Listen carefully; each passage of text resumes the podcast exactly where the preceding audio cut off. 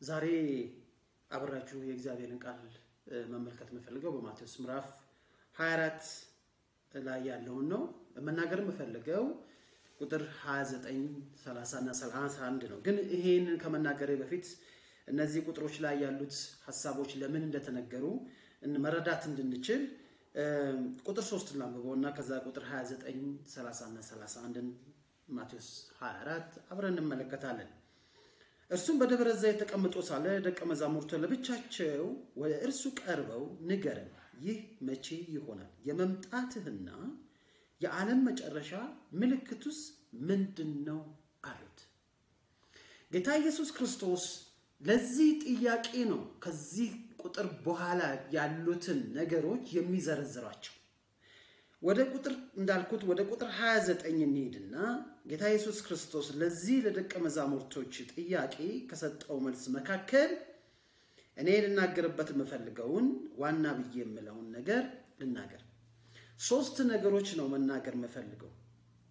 ቁጥር 29 እንደዚህ ይላል፣ ከዛችም ወራት መከራ በኋላ ወዲያው ፀሐይ ይጨልማል፣ ጨረቃም ብርሃኗን አትሰጥም፣ ከዋክብትም ከሰማይ ይወድቃሉ የሰማያትም ኃይላት ይናወጣሉ። በዛን ጊዜም የሰው ልጅ ምልክት በሰማይ ይታያል። በዛን ጊዜ የምድር ወገኖች ሁሉ ዋይ ይላሉ።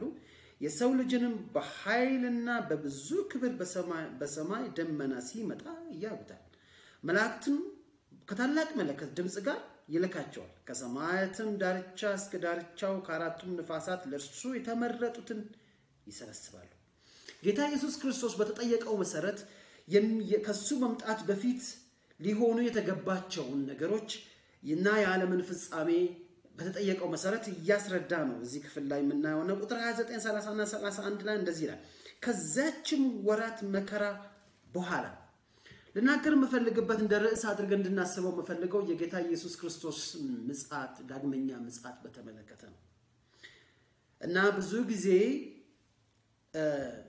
ጌታ ኢየሱስ ክርስቶስ ከመከራው በፊት እንደሚመጣ ይነገራል። ግን በማቴዎስ በዚህ ክፍል ላይ እንዳየሁት እኔ የማምነው ቁጥር 29 እንደዚህ ይላል፣ ከዛች ወራትም መከራ በኋላ ከመከራው በኋላ መከራውን ከላይ ጀምሮ ይደረድረውና ይዘረዝረውና ከዛችን መከራ በኋላ ነው የሚለው።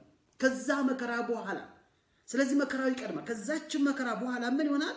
ፀሐይ ይጨልማል፣ ጨረቃም ብርሃኗን አትሰጥም፣ ከዋክብትም ከሰማይ ይወድቃል። ለምንድን ነው እነዚህ ነገሮች የሚሆኑት? ምክንያቱም የሰው ልጅ በብዙ ኃይልና በብዙ ክብር ነው የሚለው በዛ በጌታ በኢየሱስ ክርስቶስ ክብር ፊት፣ በኃይሉ ፊት፣ በመገለጡ ፊት፣ በብርሃኑ ፊት እነዚህ ብርሃናት እነዚህ ነገሮች ሁሉ ብርሃናት፣ ፀሐይ ብርሃን ነው፣ ከዋክብት ብርሃኖች ናቸው ጨረቃም ብርሃን ናት። እነዚህ ሁሉ ብርሃናት በሰማይ ያሉ ብርሃን አካላት በሙሉ በታላቁ ብርሃን ፊት መቆም አይችሉም። ስለዚህ ስፍራ ይለቃሉ፣ ይጨልማሉ። ብርሃናቸውን መስጠት አይችሉም። ምክንያቱም ታላቁ ብርሃን ስለተገለጠ ስለሚገለጥ በሱ መገለጥ ሁለት ነገሮች ነው የሚሆኑት። ዋይ ዋይ የሚሉ ሰዎች አሉ፣ የሚደሰቱ ሰዎች አሉ። የሚፈረድባቸው ሰዎች አሉ። በሱ ከተገለጠ በኋላ ደግሞ ምን እንደሚናገር ቁጥር 31 ላይ መላእክቱን ከታላቅ መለከት ድምፅ ጋር ይልካቸዋል። ከሰማያትም ዳርቻ እስከ ዳርቻው በተወሰነ ቦታ በእስራኤል ሀገር ብቻ ምድር ብቻ አይልም።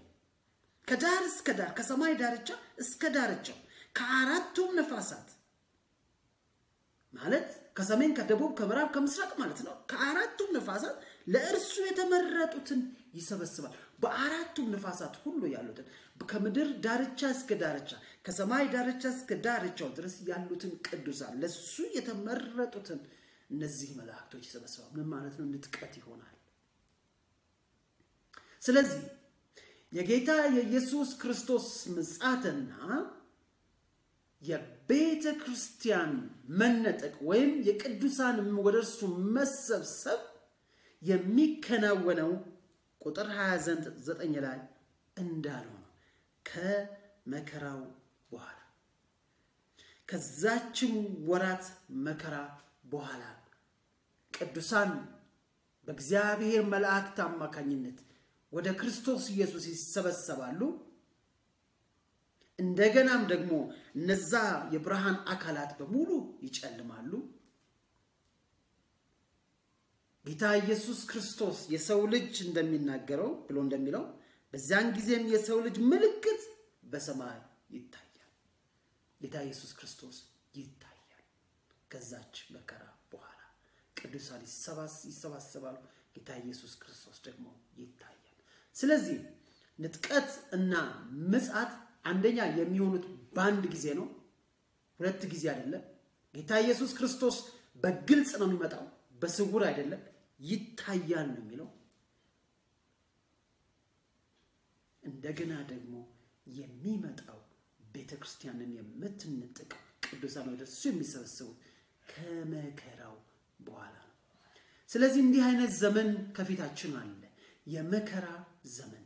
ለዛ የሚመጥን አሸንፈው መውጣት የሚችል በጽድቅ በቅድስናና በእምነት በፍቅር